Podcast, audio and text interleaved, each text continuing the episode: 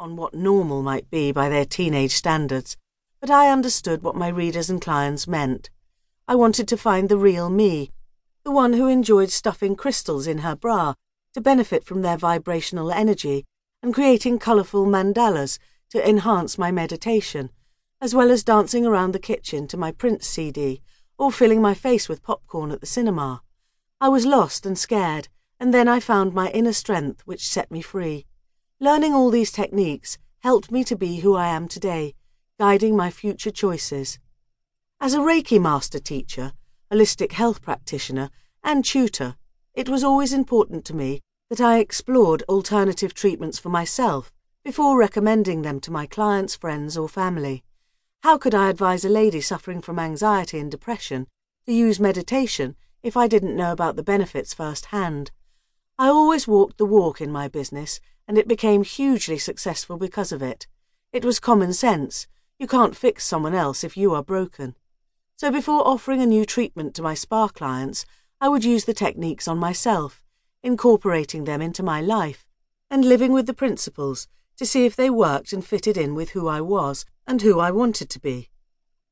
Researching and incorporating so many self help tools into my life not only helped me on my personal healing journey, but it gave me a grounded base from which to share my findings with others. Only with valid experience and a respectable measure of understanding would I recommend what I'd discovered.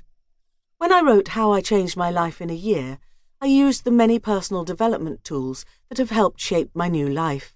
The book you hold in your hand right now is my way of sharing the what, why, and how of making life changes and sticking with them for the long term. I finally understand why my readers needed answers. How I Changed My Life in a Year was like making a cake without the recipe. Here was the final 12 layered chocolate sponge covered in gooey icing and sprinkles, but with no instructions on what was needed or how to go about making it. Luckily, it tasted great and went down a storm at tea parties, but people wanted more, as is normally the case with chocolate cake. I'm not a life coach, a specialist guru, or a big name in the world of self help. I'm a single mum with grey hair and back fat, but I have an insatiable passion for life, and I want to share what I've learned with you, in the hope that my journey can tempt motivate, inspire, and assist you on your voyage of discovery. Empowering women to be the best they can be has become my mission in life. The decisions we make in life and the incredible treks we take don't just happen. We are in control of our destinies, and this means that it's down to us to make them happen. I hope this book fills in the gaps for you. I want it to inspire you to try something new, change a habit, set a few goals, release your limiting beliefs, or stay motivated to achieve the dreams you've already set yourself. You'll notice the title reads, How I Motivated Myself to Succeed. This is intentional. I wanted to share my personal thoughts, experiments, successes, and failures. So writing this book in the form of a self-help memoir felt right. There are a ton of fantastic self-help books on the market today. Some even include workbooks that can help you with a specific area of your life and some are linked to online or audio courses. I'm not reinventing the wheel here. My aim is to give you, the reader, a comfortable read that feels familiar and safe. Self help, how to, supportive, counselling driven books are incredibly personal to the individual reader. I've bought loads of motivational books because of media hype or because a favourite author has written it, only to find it to be unhelpful.